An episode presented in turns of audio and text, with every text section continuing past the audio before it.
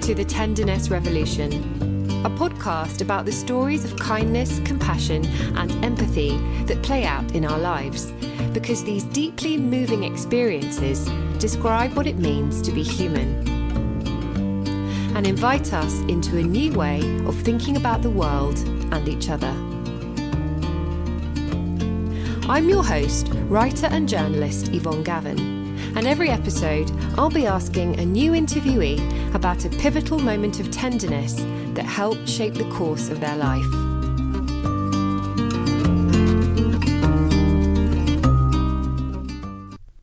I'm here today for the last episode of season one with the artist Barney Steele, whose visual imagination has taken him from directing music videos for bands such as Depeche Mode to exhibiting immersive experiences at the Sundance Film Festival and London's Saatchi Gallery. His amazing artwork, as part of the design studio Marshmallow Laser Feast, uses science as a springboard to explore the mystery of life. By creating immersive installations that combine virtual reality headsets with scents and soundscapes, you're invited to feel what it's like to be a dragonfly flying close to the forest floor, or an owl winging high through the wooded canopy, or even an ancient sequoia tree imbibing carbon dioxide. There is so much tenderness in Barney's artworks, which produce an intense experience of aliveness and deep connection with the natural world. His hope is that by encouraging us to see ourselves as part of a global system, we can shift from consumerism to conservation. Barney currently works in southeast London, where he lives with his partner Sandra and their son Elio. Hi, Barney. Thank you so much hey. for being on the podcast today. I'm really looking. Oh, it's a pleasure. Yeah, it's so great to see you. It's really yeah, likewise. Yeah, it's such a it's such a um, it's it's great to. Uh, I love what you're doing here, and um, yeah, I'm just excited to be to be part of this journey. Oh, thank you. I'm I'm really um, I'm really chuffed that you're you know you're having this conversation with me today, because I've known you for for a while. Uh, couple of decades probably now, and um no it's just been following your work, and obviously you know we're connected through family, but I'm just so interested in in what you do and how your work has evolved. It's it's just it's so so interesting, and I think lots of people who listen to this are going to get a lot from it. So so I, I I just wanted to start off, as I always do, by asking you to share your moment of tenderness with us, because the idea behind the Tender Næss Revolution podcast is that essentially our lives are made up of all these little stories stitched together. And when we shine a light on scenes where we felt a profound sense of connection to something bigger than ourselves, moments where we felt seen or understood, or that we had a deeper relationship to the world around us, it's as though we're awakened to a greater sense of meaning and purpose. So please do share your moment with us, Barney.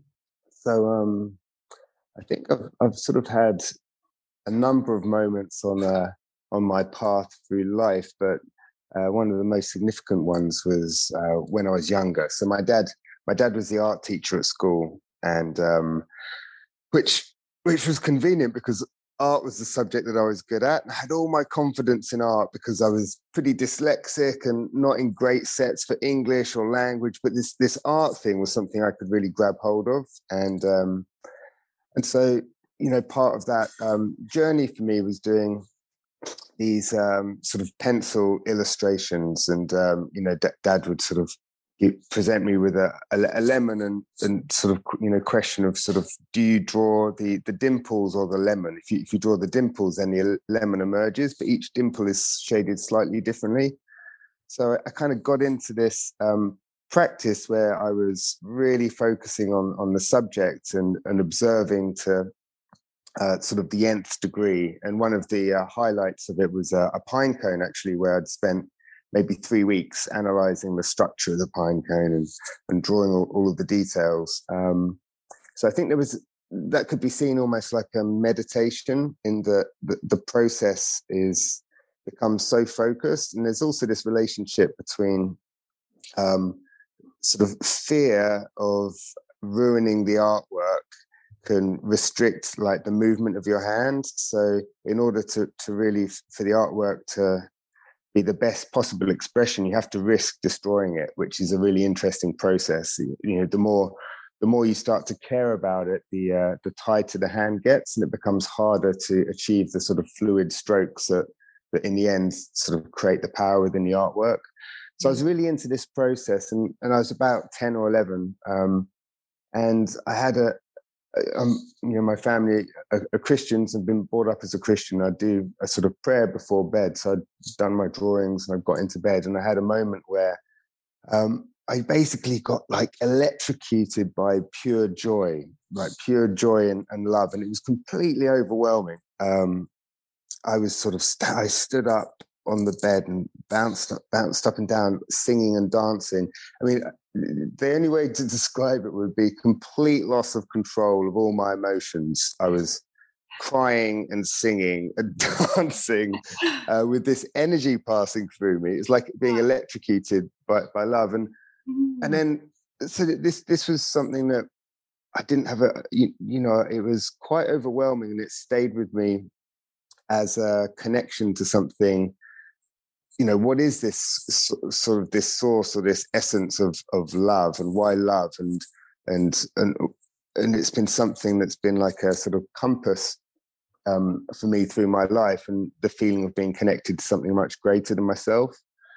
Um, and I think also the yeah the it gives you it gave me it gave me a deep curiosity to, you know, what was that. And as time went on and sort of the internet became a thing, you know, I started looking into that sensation. And, you know, if you type in um, like overwhelming sense of love, like exploding through my through my body, like sort of um, like like a bolt of lightning, you, you get Kundalini experiences in in yoga, and um, and actually a lot of meditation traditions talk about this as a There's a kind of sensation that it's a phenomenon that occurs.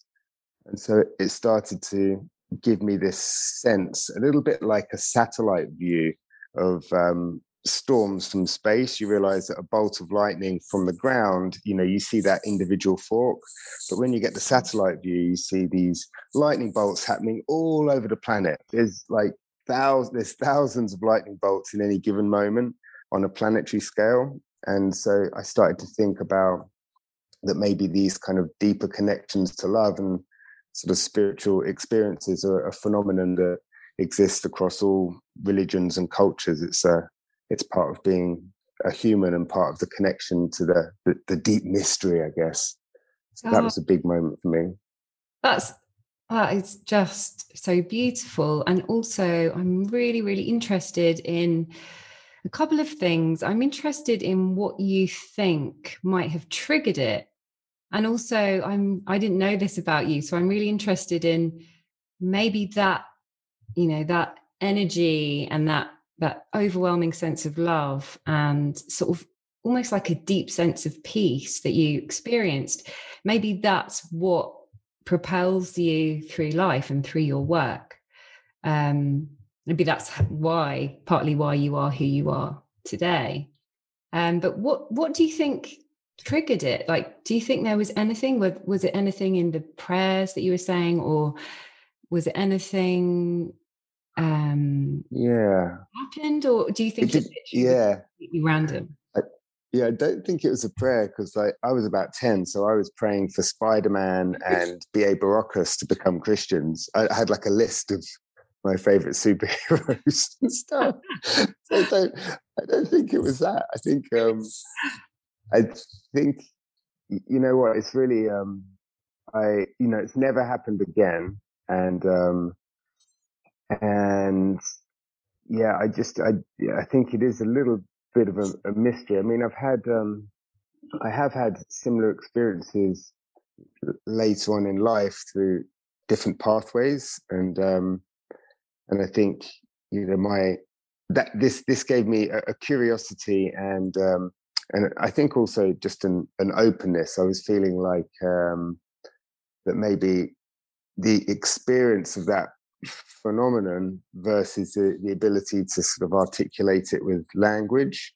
mm. gave me this feeling that that you know, religious books and scripture, it's it's always it's you know it's passing, or the the essence of it is sort of an experience that's translated to words and, and to books, and and if you can, you know, through the reading of those books, um, have access to these, you know, to an experience like that, then it's suddenly um, it, it makes a, it makes a lot of sense. But just the words alone, without the experience, um, didn't resonate for me. So I was kind of interested in the phenomenon, maybe more than the the sort of language within the Bible. Um, and so, uh, as my sort of journey evolved, I've, I've had a, a number of other moments. I think an, another aspect is my dad's a, a sailor, and so growing up sailing all the time, um, and sort of spending a lot of time on the ocean, and um, I did some like long ocean expeditions where, you know, I'd be up at night crossing the Atlantic, and uh, you do sort of shifts. So one person goes, actually everyone goes below deck to sleep, and one person is on night duty, and you kind of swap out.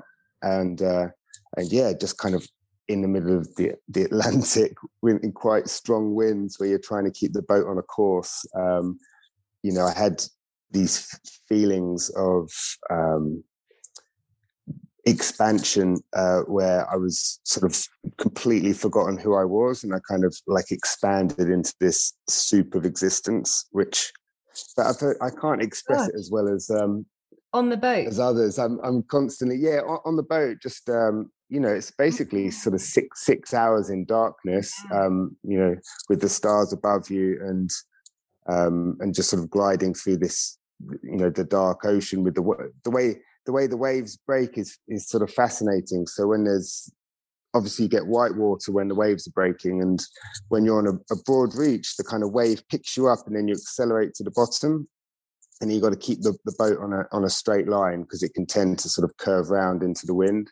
So there's this, again, like this kind of focus on a, you're connecting to the elements and you're reading the water. And I think there's something about that practice where you, you're so focused and connected to the environment around you that you can have a, a, a an experience that sort of disconnects you from being you, and you sort of expand into something more. And it's a, it's a hard thing to pin down.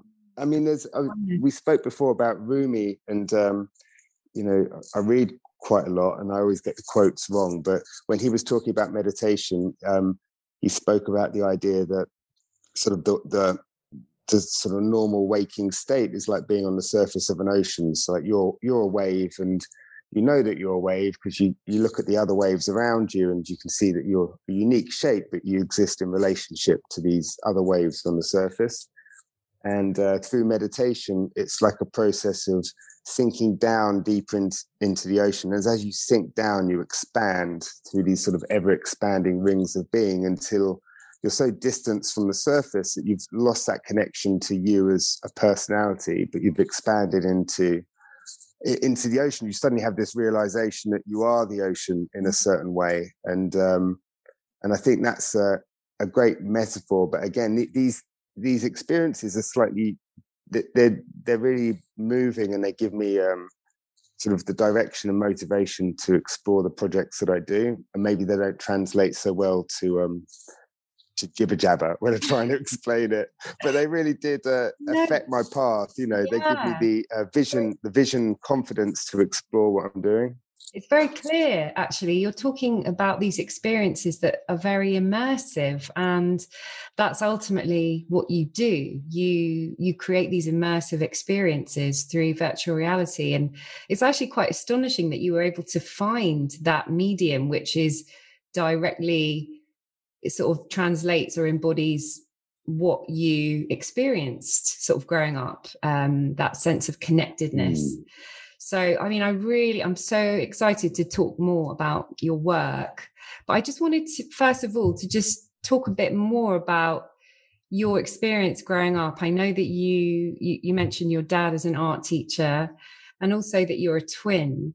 Um, and I'm interested in, in this sense of competition and perfectionism that I think we're both there in your childhood, but yet they seem to have a kind of positive impact on you. And I'm really interested in exploring that. Um, yeah, the old competitive twin. Oh, it's, it is a thing. It's a problem. It's like when you're born, it's like, okay, on your marks, get set, go. And you're running along next to your, next to your brother, and you, you've got all of the same opportunities. So whether you feel like, whether people are actually comparing you to one another or not, you sort of, you feel that. And, um, but also you, you love each other. So, I mean, I, I've got such a wonderful twin brother, and although we're competitive, we also celebrate each other's successes, and we're really, um, you know, I, I, winning and losing, it is a funny thing. So with the art stuff, because we were both, uh, we both had a talent um, for, for drawing and, and painting, and kind of within the school environment, it was part of what sort of defined us as uh, as characters. You know, it's like, oh, Andy and Barney, they're the art teachers, uh, twins, and they're they're like, oh, have you seen their drawings? And you know, it was it was the thing. You know, as you're trying to work out who you are, this became a key a key sort of component. But yeah, I'd I'd like put the lights off and pretend to go to bed, and so Andy would go to bed. Then I'd sneak out and continue drawing my pine cone, like to get ahead of him. So you've got that. And and actually this the compet the competitive thing is something that um drove me. It was like a big driver um up until relatively recently. So my you know my kind of reference points would be, you know, when I was doing drawings, I'd I'd try and like analyze, you know, Caravaggio and Leonardo. Not that I ever got to that kind of level, but I'd be always, the thing that I was focused on, I'd always try and look to the best people in that practice, whether it was photography or animation. And I'd kind of um, a- apply the pinecone technique in a way of um, deconstructing and learning from, and copying as well, like copying mm-hmm. in order to learn. Um, and that was how I kind of, I suppose, how my career progressed from um, illustration into photography, into um, animation, and, um, and and then it's from the sort of animation world that I started to step more into working with creative coders and programmers to create um, interactive experiences, and ultimately these kind of virtual reality experiences that we do now. So uh, there's been a kind of journey there, but there, there's also this key moment, I think, where the idea of being a director, um, because I ended up doing music videos and, and commercials, which from one angle is like, oh, great, dude, you made it. You know, you wanted to, th- th- there's a moment where you've never done a music video and you're like, oh, I could never do music videos. And you, you go for it, and then suddenly you're doing them. And, and the same with commercials, it's a competitive business. So to actually get to a point where you can, you know, where you're directing commercials, you have to really sort of go for it and fully commit. But then also with that pathway, there's this real feeling of sort of, oh yeah, I did, I did well there. Like I did well. That was a good idea that I had. And and so it's sort of, it can be not so good for the ego. You, you can start to think of it as um, as your idea and and your project. And I think as I've as I've kind of matured, I guess I've let go of that stuff and realizing that that my role is more of um is sort of encouragement and sharing the, the vision, and and so the way to to really pull out the best expression of an idea comes not through you as an individual uh, at all, although my role is to kind of, I guess, steer the ship and hold a vision, but really it's about um collaboration and relationships, right. and um and and share, sharing that vision. That's really, and, and that's something that's changed. Yeah, that's been like, a I wanted to ask you actually yeah. about ego, because there's got to be a certain amount of ego in being an artist. Like there has to be that belief, mm. and there has to be that sense of of this idea, and I want to project my idea into the world. But yet There seem you seem to be able to counteract that kind of ego energy with, I don't know, maybe it's like a sense of purpose. You have such a strong sense of purpose that it counteracts that ego, that it can just kind of run away. It can just sort of have its own negative energy and, and sort of take over everything, and, and you seem to be able to mm. go beyond that. So is that just something that you've achieved as you've gotten older, as you were just explaining, or have you always had uh, this capacity to keep your ego in check, maybe with a sense of awareness?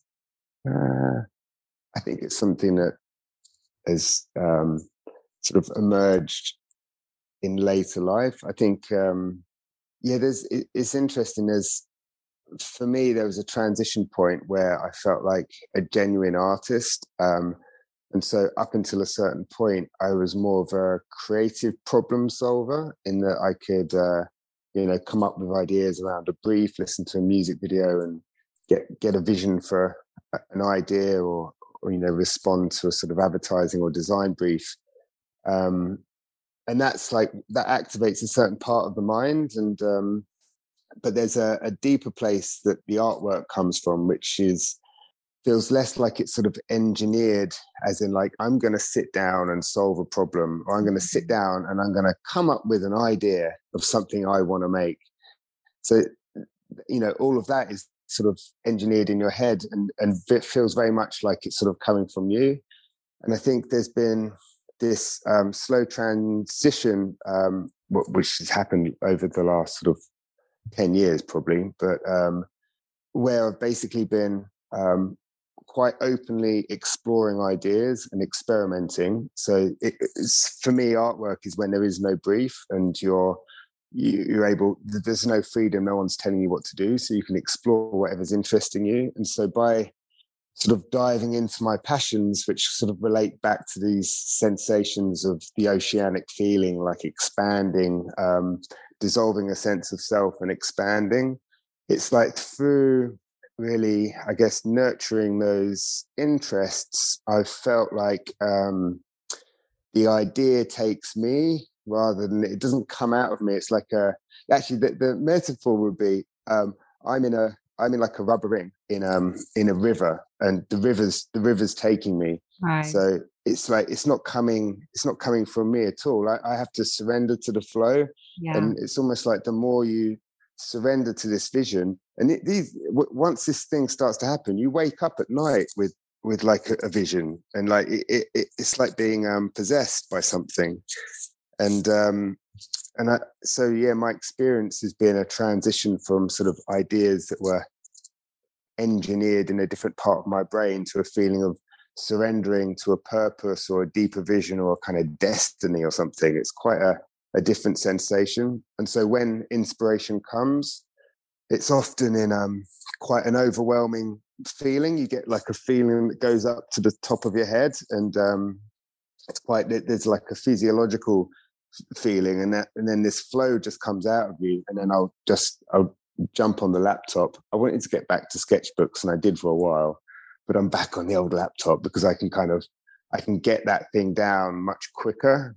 So you're, you're once, once it's gone, it's sorry. You know, sometimes it's uh, no, no. It's just that sometimes it's like a wave that passes through you. Yeah. So that first, um, that first practice. moment, it, you got to get it. Yeah. Um, but then you can revisit it, and it just becomes, you know, it, it's something that becomes the vision of it, which is it, where I think that is my thing. So, hold on to that. Yeah, that flow state that you know that lots of creative people talk about. You're describing it, and it, it's so interesting the way you describe it as connecting to something deeper and then surrendering, which really is the opposite, isn't it, of of control, controlling the outcome, and um, and that kind of fear-based sort of state that so many of us that go into, especially around work and projects and yeah. things that, that mean something to us. And I was actually listening to a really interesting talk, um, and it was making me think about you when I was preparing for the interview. And it was all about this idea of mystery and how ultimately curiosity is like the key. So it's how we get into the mystery of being, which is what it is to be a human, what it is to be alive. It's it's a it's a great mystery. And that's all to do with this sense of the don't know mind, which is like a sort of Buddhist idea, this sort of beginner's mind. um, which again, I think you really seem to embody. Um, it's the opposite of, of knowing, you know, it's the sense of, well, what questions can I ask, and, and how can I, you know, get, get to know and understand things better, and, and this sense of curiosity mm. that leads from one thing to the other. Um, and yeah. I, I sense that curiosity is such a big part of you. Have you got any idea or any sense of, of where that came from, sort of as a child? You know, it was it just something that was encouraged? Um, do you think it was really cultivated by your parents, or do you think it's just who you are innately?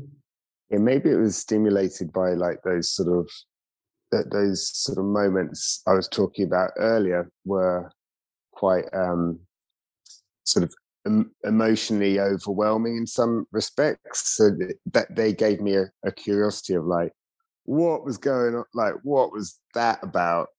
What's going on there? And then and then so I think somehow the curiosity's coming from that, and maybe it's paired with um the way that I've been able to kind of shape my journey as a sort of animator, photographer, artist, that that somehow um you know, that lens of observation um, has been, I, f- I find that there's um, a sort of beauty in dimensions that exist beyond our perception. And I'm really sort of fascinated in these, um, this sort of, well, I guess in some ways that the limits of our senses and the world that we experience mm. um, is, you know, is everything that we know, but yet, um, We we know through, when we look at the world through a scientific lens, which could be said to be exploring phenomenon and, and measuring and observing phenomenon that exists beyond the limits of our eyeballs and our touch and, you know, our, our senses. So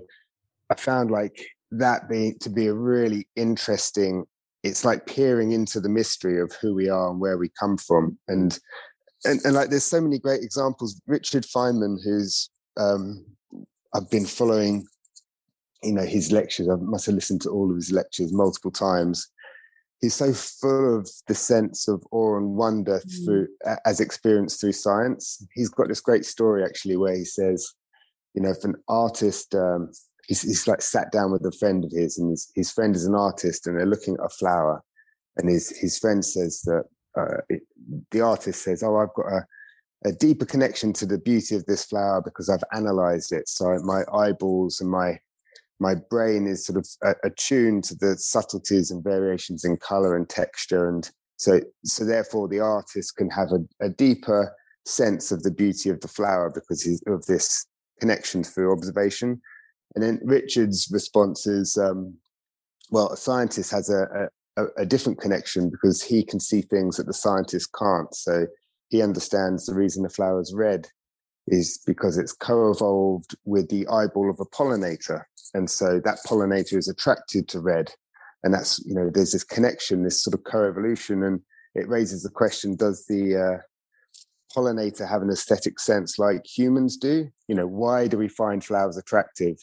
And then there's there's all these other sort of um, layers of beauty within a flower, the fact that it's like weaving life out of sunlight, the process of photosynthesis, you know, all of the uh, all of the sort of inner intricacies of a flower only ever add to a deeper sense of appreciation and sort of awe and wonder. They never subtract. And I think that's that's like uh that's the hook of science. Like once you start to really um explore, you know, these the deep mysteries, then you realize that there's these you know, these incredible teams who are like probing the boundaries of reality, you know, with Hubble Space Telescope. In fact, that, that's another amazing story that, you know, you can look up at the night sky and, you know, we've been doing that since the dawn of time. We've got all of these fantastical stories and myths, but like what could be more bonkers than being able to see a photo of a nebula taken by Hubble and seeing that like the The, just the beauty of that, uh, the colors, and and then learning that that's the womb from which you came, that exploding stars created the heavy elements necessary to make life. So all of the elements that, you know, that needed to exist to make a, a human and to make carbon-based life have come through this journey of exploding stars and planets forming all made of- so that's like a yeah. crazy story, and yet it's like rock solid, and they've measured it and observed it, and the, the theories hold. And so I'm I'm kind of like really into the process, basically, of mm-hmm. collaborating with scientists, um, yeah. learning, kind of go, going in open, learning, and then thinking, how can those, how can these phenomena that are observed through cameras or C T scanners or LiDAR scanners, or, you know, peering into the human body with fMRI scanners, how can those data sets be translated back into experiences that anybody can access? So this, you know, what, what this can science, I learn about? This yeah, sort of merging of science and art, it's it's really that the in, the nub of what you do. And mm. I know that there you have, you know, some really, there've been some really big influences on your work. But can you just tell us a bit more about what Marshmallow Laser Feast is and what you do? Yeah, so it's um, myself, Robin McNicholas, and Memo Atkin set it up about ten years ago. And uh, when we started the company, the intention was to invest in our passion projects. So to do commercial work, to raise money, and also look to Arts Council and different... The U K is wonderful for um, funding programs. So we've always received sort of funding from different... Um, different funding bodies that help support projects, but we invest money from other work that we do back into our artworks. So we all kind of agreed, let's take low salaries and yeah. invest in a project you want to do. And it's not, there's a there's a business plan behind this as well, because you like, if if you're asking someone else to pay to give you money to do the things you love, then you should be spending your own money on that as well, to, to sort of to seed it, to create a feedback loop where you can demonstrate to others what what your vision is. Um, so that's been our process, and um, and, and we're really tell, collaborative. And tell us how, you know, the the kind of the the concepts and the vision behind a lot of what you do. I mean, I know that. Mm. It's all kind of coming from this deep sense of wonder for the world, challenging our concept of reality and, you know, enabling these different experiences and perspectives through what you do. Um, your first kind of big, really creative project was In the Eyes of the Animal, is that right?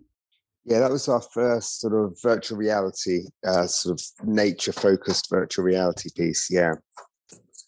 And can you tell us about that? What, how did that work? So that was um, virtual reality. Was we, previously to that, we were exploring kind of this uh, projection mapping and like kind of playful ideas about to how how to sort of blur blur the lines between the real world and the virtual world. And so we'd kind of been quite captivated by the kind of illusions that you can create with projection mapping and different tracking systems. But without going too much into that, then this we, we were also doing commercial projects using that those techniques, and and then this opportunity um to create an artwork in as part of Grisdale Sculpture Park. Um the festival was called AND Festival, and um the Forestry Commission were involved, and uh essentially we got an open brief, and um we were asked to create a sort of an artwork in this forest environment. So we worked with the local scientists to understand what the forest might look like through the eyes of four organisms. So there was a mosquito, a dragonfly, a frog, and an owl. And um, and then we were just basically fascinated because virtual reality had just sort of had a resurgence, and we were experimenting with it. And it was like, oh wait, you can get you can kind of take someone out of their skin. That's really interesting. I'm having an experience where I can't see my body. So what would the world look like if I was to embody another organism? You know, what is, what is a forest like? How, how does, how do, like t- time is, um, is our, our experience of time is like hardwired into our bodies. But if I'm a dragonfly, my eyeballs are so close to my brain that I'm experiencing a much higher kind of frame rate of reality. So like if a dragonfly was flew into a cinema, it would it would see it wouldn't see an image, it wouldn't see a movie, like an image sequence in the way we see it. It would see um, like a quite a slow slideshow where each frame is on the screen for like eight seconds, and then the next frame would come up for eight seconds. So to us, that's just a, a sequence, but to a dragonfly, it's it, it's sort of perception of time is completely different. So it's really interesting. It also sees color spectrums. It sees into the ultraviolet and infrared spectrum. And is it? And I've done right some that, scientific studies on that. Wow! And is it right that the the experience of dragonfly, when you were actually having the virtual reality experience, you also felt what it was like to fly? Yeah, we had a haptic backpack called Subpack, which is um, again part of this sort of resurgence of virtual reality. Um, you know, lots of startups um, are engaging with different devices that can kind of give you a sense of touch or haptic feedback. And so this was a think you can think of it like a vibrating backpack that sort of goes down the center of your back. And so um, purely, it was pure luck in a way. We were playing with it. And then in the dragonfly sequence, you know, we, we were playing with the idea of embodiment. And so, yeah, when you when you take off from a log, you're kind of on a log in this forest, and you're, all of the color palettes are different. Um, everything's moving much slower. So it feels like you're underwater, like the movement of wind through the forest is slowed right down. And when you take off, your it starts vibrating between your shoulder blades, and uh, it totally, it, like, it really, it, it's these little nudges that take you out of your feeling of being, you know, you, and offer the opportunity to sort of escape into this this dreamlike world of, um, I guess, the more than human world. Like, what, what your raw, it's almost like your your awareness gets flavored by other other sort of sensory uh, apparatus, or however you put it. I mean, there's one thing to acknowledge on these projects, that there's um you know you can't you can't offer people an experience that exists outside the senses that they have. So for example, if you're a blind person, um, we could both be touching a lemon, and I could be you know f- we could share the sensation of like temperature and texture and smell and and, and everything, but the the colors of a lemon are impossible to articulate um, without having eyesight. You can't use words. You know, if you try and explain the richness of yellow and like the subtleties of green and and the, the various tones, you, words don't even get close. So in a sense, when you're translating senses that you don't have to ones that you do, there's a kind of poetry to that process. Mm. And um, so it's not like a direct translation. It's inspired by the limits of, of what we understand about these different little critters, and then that that forms the kind of basis of the worlds that we create. Yeah, and it feels to me like there's actually a really great and deep sense of compassion that comes out of what you do, because I suppose if you're experiencing what it feels like to be an owl or a frog, you can have a real sense of compassion for them. And actually, rather than learning that or reading about it, actually feeling it in your body is a very different way of, of, of encouraging that sense of compassion for the natural world. I mean, I, I've heard you talk before about Arne mm. Næss um, yeah. and his ecology. How yeah. how did that influence the... the work In the Eyes of an Animal? Well, I think there's um to the first part of the the question, there was um yeah this feeling of empathy. So in, in some ways you can think of empathy and connection as as being the same thing. And um you know that Arne Næss is talking about um you know what is the sort of what, what's the root cause of our kind of uh, ability to sort of ravage the planet, where you know human wants and needs, everything is everything is assessed based on its value to humans and and used as a resource.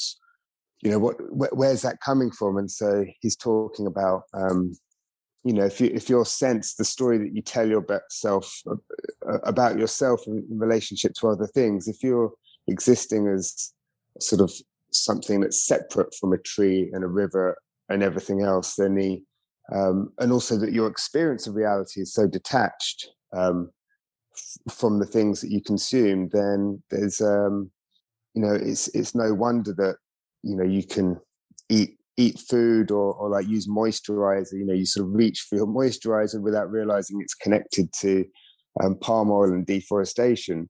Whereas if you lived in that rainforest and you had to deforest, you know, your, your front garden and witness the, the damage and devastation that goes on in order to moisturize your face, no one's, no one's going to be doing that. So there's this, basically this detachment from nature that I think comes as part of a consequence of, of urban living. But another element to it is about the underlying sort of myth of separation, that if you see yourself as something that's separate from nature, mm. then it becomes much easier to treat nature as a commodity. Yeah. And I think, um, you know, there, there can be these perspective shifts. So uh, as an example, like a tree, what's a, what, like, what's a tree got to do with me? Trees just, you know, they're down there in the street, they're doing their thing, they're pretty static. They're almost like architectural in that they, you know, a tree being a living, breathing being is is quite distant from my senses, but um, but yet they are living, breathing beings, ancient beings, and they create the oxygen needed to sustain life on, on Earth. And in some ways, a tree is like a river that's um, connecting. You know, it's made out of of carbon from from the air. About ninety-five percent of a tree is made from the carbon in the air. So they're draw, they're constantly drawing this C O two from the air, and through the process of uh, photosynthesis, they're creating the glucose that then flows through all of all of life. You know, that process of photosynthesis is, is sort of weaving energy out of sunlight that flows through the entire food chain. So from that perspective, um, you know, a tree is this kind of bridge between heaven and earth, taking energy from the cosmos and weaving life out of it. And and you come you come after that process. You're connected to it. You're completely dependent on it. And it's no coincidence that your lungs follow that same kind of branching structure, because um, the out breath of the tree is, you know, is is necessary for your in breath, and your out breath in turn, the out breath of the animal kingdom, creates carbon dioxide that flows back in the tree.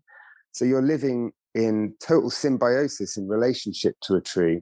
But as soon as you start to explore that as a sensation, like in the piece we made, Ocean of Air, we, we use breath sensors and heart rate monitors so that you could see you could see your out breath flowing into the plant kingdom, and, and you could also draw in the oxygen from the tree, like these rivers of oxygen into your body. And, you, and we used your pulse to sort of reveal the way that that flows through your cardiovascular system. And you could interact with other people in, in this kind of, everyone sort of embodied these branching beings, which is also interesting because instead of seeing like a, a woman or a certain ethnicity or, or, or a man or an age, um, age and gender is all tran- transparent. When you see just people as these sort of underlying branching structures, you see what's universal and and not what the differences are. So there's kind of elements to that project, which is like we're connected in ways that we can't perceive. And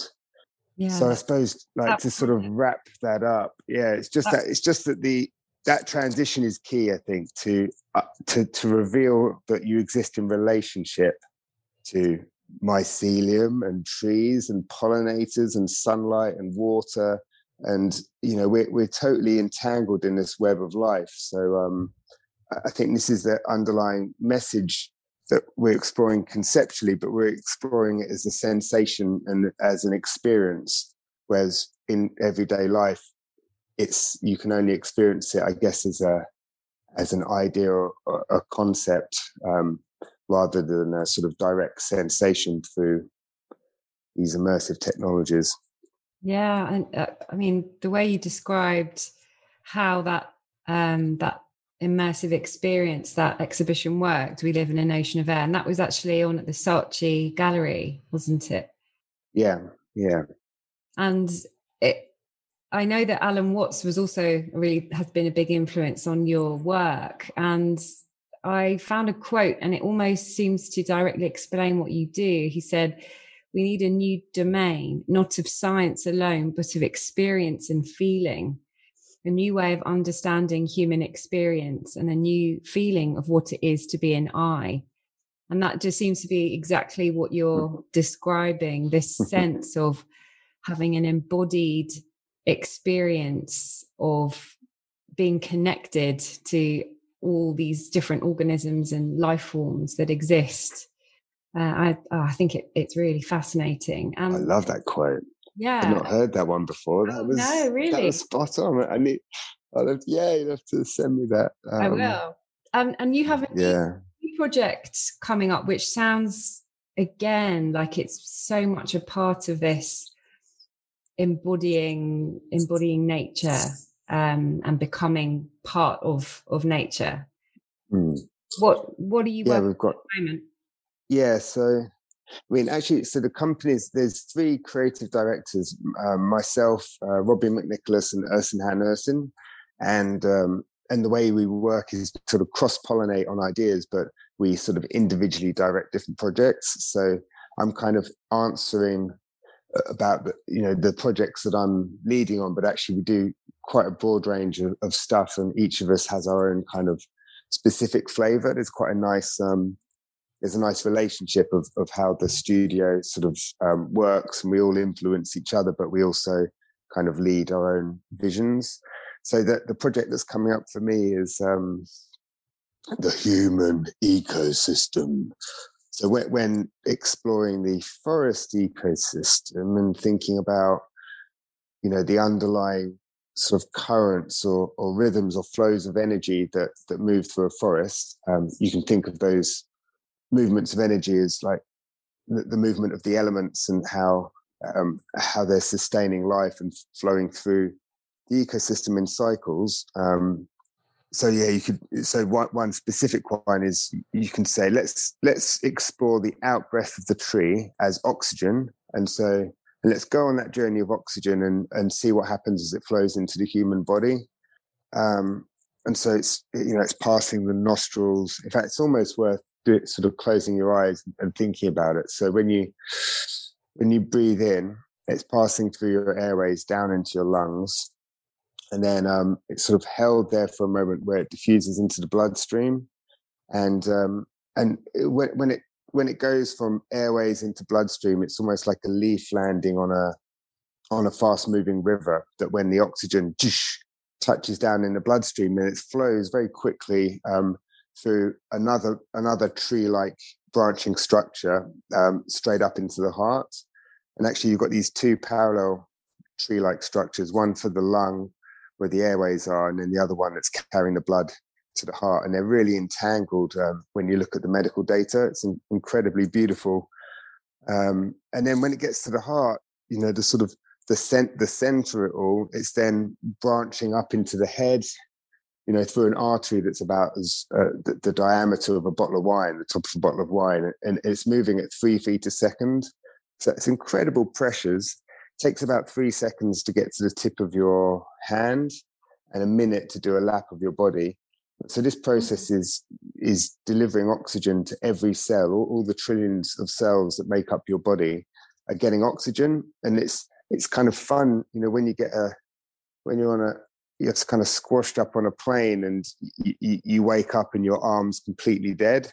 Like once you loosen it up and get the blood flowing, you you sort of, you're feeling all of those trillions of cells going, oh man, oh, I need that oxygen, need that oxygen. You know, they're numb. You can't even feel anything. It's like they're almost dead. They need that oxygen to, for respiration in order to function. And, uh, and so like as you, t- so to, to explore the kind of mystery of the human body is, um, or just exploring that flow of oxygen, it's um, it's not only like really fascinating, and um, in terms of like being able to scale it up.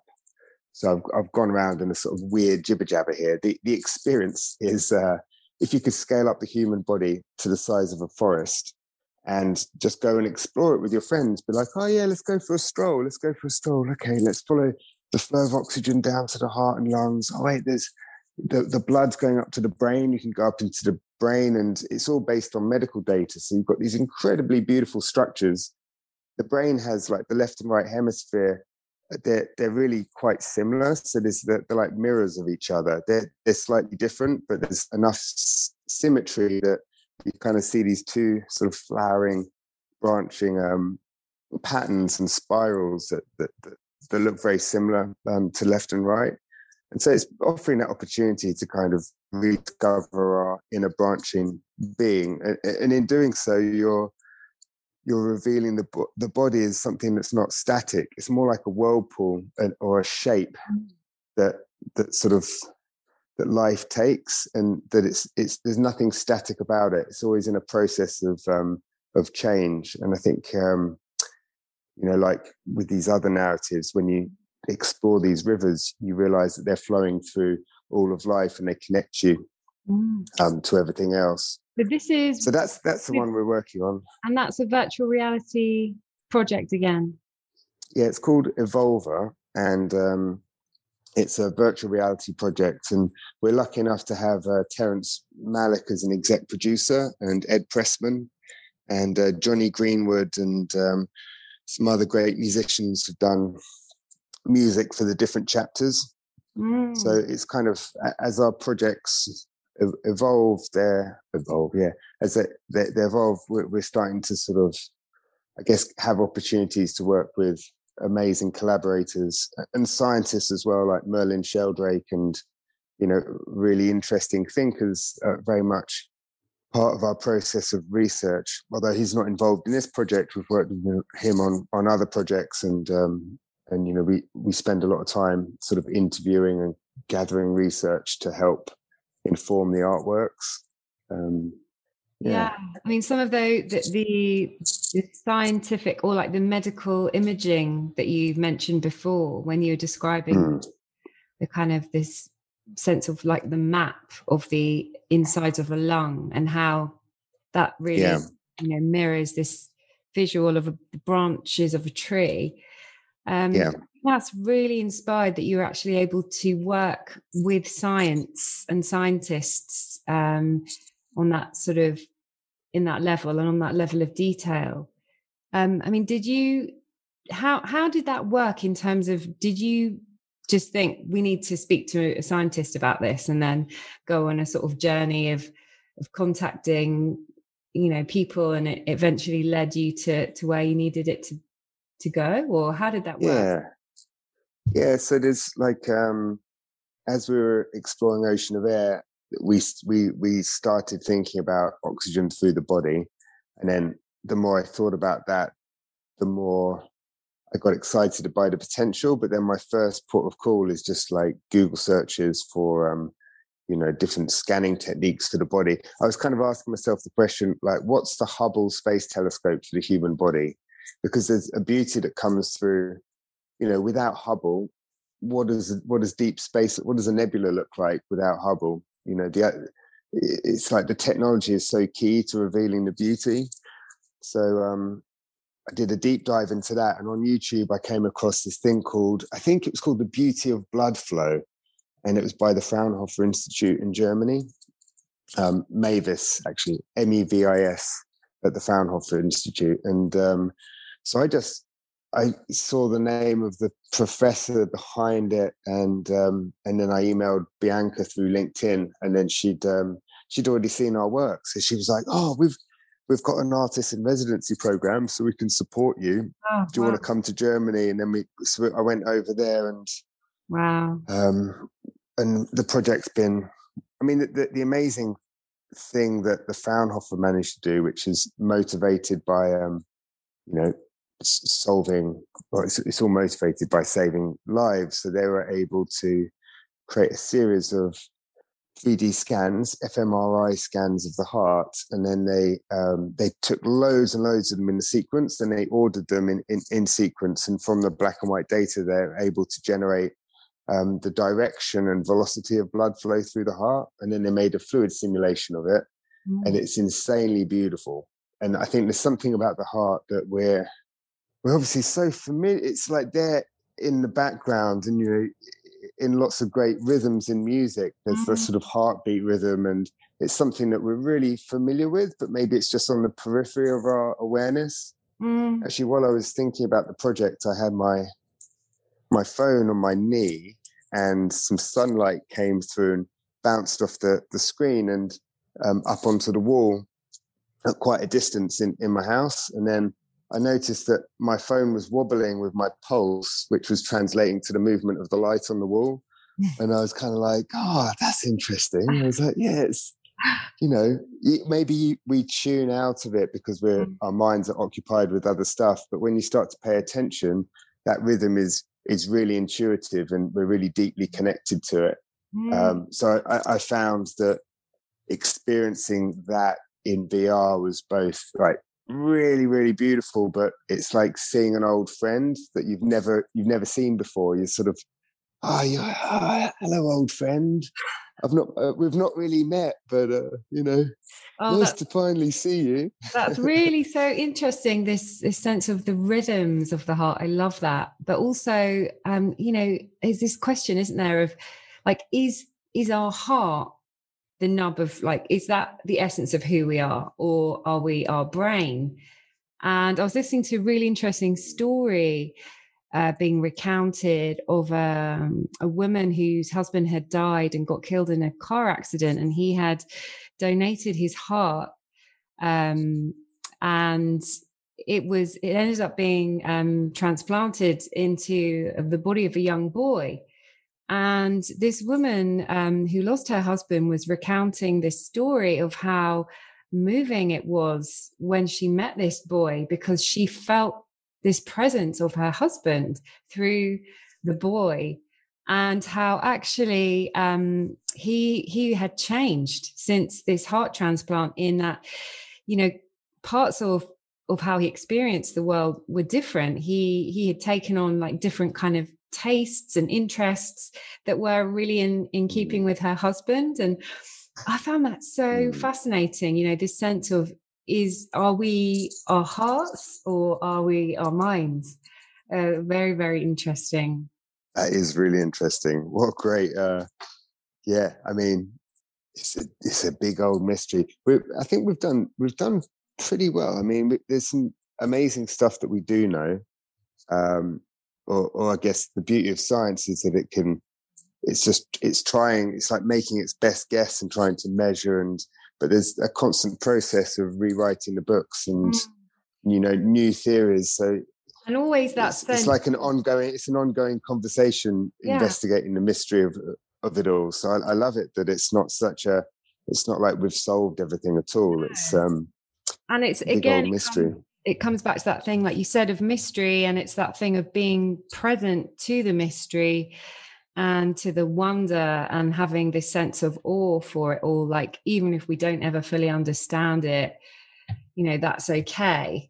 Um, mm. But the, this sense of um, what we could do with virtual reality, like the potential of it, and how it can really inspire wonder in people, is is something I, I wanted to ask you about, because I heard um, a really interesting TED talk about the potential of virtual reality um, and news, and how this particular journalist believed that, you know, if we were to use virtual reality when we, you know, um, when we tell news stories, especially those involving people that we find it hard to relate to, you know, people in developing countries, in, in different parts of the world, often the kind of stories that we don't always feel that much empathy when we read them, or they're not the kind of thing that we might be drawn to. But she was suggesting that through the use of virtual reality and news, there could be this greater sense of, of compassion that could be ignited. And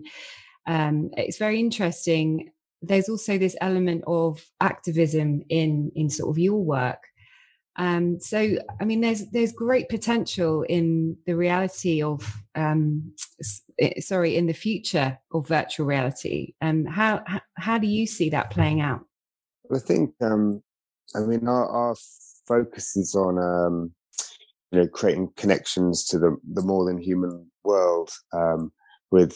Uh, So we're we're less interested in sort of human to human interactions, but for sure there's um, you know, virtual reality is um, a, an incredibly powerful medium for um, for empathy, because it can show you show yourself from a different perspective, or show you other other perspectives where you can embody someone other than yourself. And so I think that can be incredibly powerful, and the trajectory of these immersive technologies is, you know, whether you like it or, or not, the technology is evolving fast, and um, you know, in the next sort of five, ten years, uh, uh, the ability to have very, very um, is is going to be it's going to be there. It's it's, it's happening. So. Um, Oh, sorry, Barney, you just primarily interested holding and um, broke up a little bit there. I just. Oh, sorry. Let me just. Um,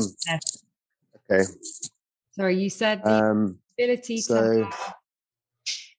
Yeah, the ability to have, um, yeah, d- deep experience, like the the depth of the immersion, or the the sort of the power to immerse audiences, and and to sort of. It's just basically that technology is evolving very fast, so uh, it's going to become more and more powerful um, as a as a medium. And so, you know, with that comes good things and, and bad things. But it's very much our focus is is is really on, um, you know, how can we use this technology to kind of give nature a voice and address that the kind of underlying, you know, cre- creating connections and connections and empathy being. Almost like the same thing, you know. Is it possible to have an experience of um, a distant, you know, old growth forest ecosystem that's under threat, and through that experience, be moved to ha- have a level of connection where you want to do something to to protect it, and um, and whether that's, uh, I think, back to the sort of Arne Næss side, there's a deeper element to this, which is about a nudge towards, you know, how do you. If you're to draw a line around, you know, where you begin and where you end, you know, what what kind of concept do you hold? You know, can you expand your sense of self to include the body of the earth? Is that is that something that's possible? And part of that kind of, I think part of that uh, maybe the power of virtual reality is that you can create these experiences that sort of can be a nudge in that in that direction. And um, yeah, so that's kind of. Yeah, that that's where we're we're focused, and um, yeah, this... yeah. Hopefully, yeah, it can have a have some some sort of impact. I mean, it, it's motivated by a, a number of reasons, but it's just like the, the beauty and how unusual and and sort of beautiful and bizarre life is on, on this planet, and um, it's uh, it's like yeah, it's just a fascinating. Um, thing to be exploring at this moment in time, where this technology allows us to kind of explore perception and, and in terms you know, of that, the boundaries of our being. Definitely, and in terms of that, that sort of purpose is, you know, is your purpose to really inspire that in other people, this sense of awe and wonder. You know, is that? Do you yeah. have that very strong drive? Yeah, yeah, and. um And uh, yeah, I suppose in, in some, it's it's less of uh, something that's sort of preconceived, and it's more sort of like we're saying at the beginning. There's um, this sort of momentum and flow that we're just going with, um, which is taking us to endangered ecosystems where we're three D scanning them and and and bringing experiences of those far off places to urban environments so that connections can be made and. Um, You know, the longer term trajectory, I think, of what we're looking to do is, you know, release these virtual worlds that, you know, millions of people can have access to and um, and where they can learn about these sort of underlying scientific narratives, I guess, um, that, that sort of shape our understanding of the world. And that can help them sort of experience themselves and the world differently in a fuller yeah of more profound way, which is, is so yeah different. Perspective shifts, yeah. out of body experiences, yeah. sort of scientific hallucinations or something like this is like a powerful perspective shifts that can ask the deeper questions of who you are and how you exist in relationship to the other forms of life that we share this journey, you know, as we glide through the Milky Way together on this rock. You know, it's uh just kind of waking up that feeling of, of like cowabunga. It's like, like what? It's like, whoa. It's like yeah, that kind I of mean, cowabunga, like what is going on? It's bonkers. Yeah, what what uh, am I? And yeah. how am I? And, and how do I fit with everyone else? And, and I mean, it, you know, there's a question that I always ask at the end of the podcast, and I almost feel like I know the answer of, of what you're going to mm. say, because um, you've kind of been answering it the whole way through our conversation. But um, but I'll ask you anyway. So so the idea behind the tenderness revolution, um, as in, it, is having this quality of tenderness for ourselves and others, is in the three C's, because they enable us to fully see the truth about the way things are. And they are courage, curiosity, and compassion. And I wanted to ask you, if you had to choose one of these qualities that means the most to you in your life, what would you choose out of curiosity, courage, and compassion? Oh, that's a tricky one. They're so um, they're so in, they're so entangled, because yeah. um, these sort of um, the like cu- curiosity without um, courage maybe doesn't lead to the places it, it could do. Yeah, and uh, and uh, and also I think sort of curiosity also creates compassion in a way. So if yeah. you're not interested in if you're not interested in engaging with like perspectives other than your own, if you don't have that curiosity, then it's it, it's hard to make those connections that, yeah. that, that that lead to compassion. So it's a, a difficult one. I, I think for me, there's been a sort of that that maybe the courage element is something my dad sort of notices in me, of just sort of going um going for stuff and taking risks. So maybe that's. Maybe that's a key part to um, sort of making progress, is that, you know, you need to need to take risks and, and like commit, and, and also in the framework that the, the risks that you might think are there, like in the grander scheme of things, are, are really they're really nothing. So I think it's um, feeling that you can just like boldly step into um, just. Take, taking risks and following your passions, I think, is um, is like, if I wasn't doing that, if I was more conservative, then maybe I, we wouldn't be talking about this stuff.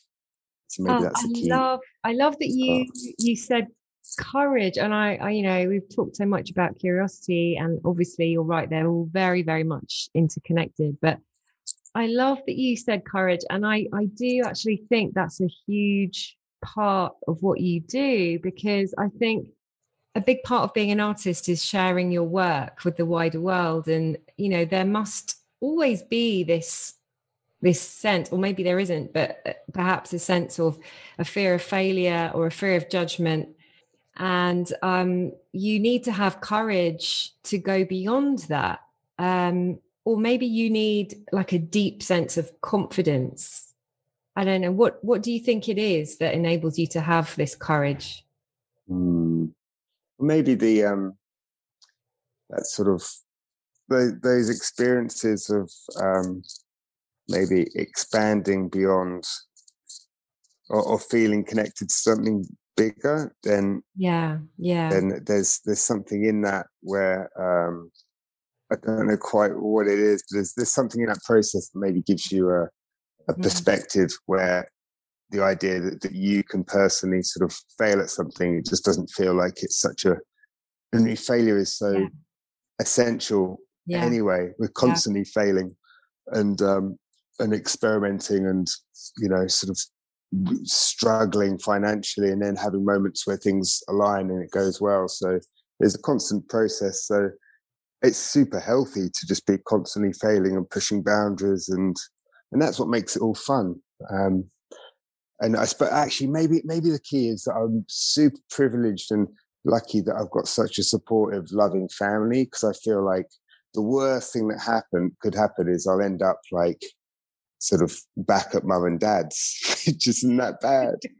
Do you know what I mean? I've got like such a good safety net. And so that encouragement, you know, my mum is such a great encourager. And uh, I think over... growing up in that atmosphere has given me a security that also makes me feel like um, I've got a sort of a, a nice safety net there that allows me to take bigger risks. Yeah. And then you can go out in the world and, and express all these amazing ideas, knowing that, you know, that, yeah, that that feeling of risk is not at the forefront. The feeling of curiosity and, and courage is is bigger, which is amazing, yeah. because it's what enables you to to show up and do all these really fantastic creative art projects that, that are really going to help shape the world, hopefully, in years to come. And they are already having an impact. And um, yeah, I love what you do, Barney. I really appreciate you coming on the podcast today to talk about everything, all your ideas and your inspiration and your background. It's it's been super helpful and really interesting to do this deep dive with you. So I really appreciate it. Uh, likewise. Great to chat. Cheers, everyone. Thank you for listening to this episode of The Tenderness Revolution. I hope you come back for more, because my aim with this podcast is to help us become more aware of these moments of kindness and compassion and how they shape our lives and enable us to feel more connected to the world around us.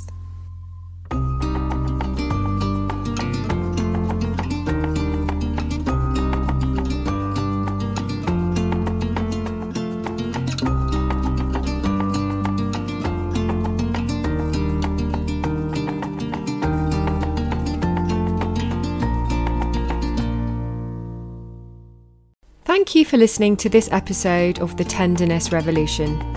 I hope you come back for more, because my aim with this podcast is to help us become more aware of these moments of kindness and compassion and how they shape our lives and enable us to feel more connected to the world around us.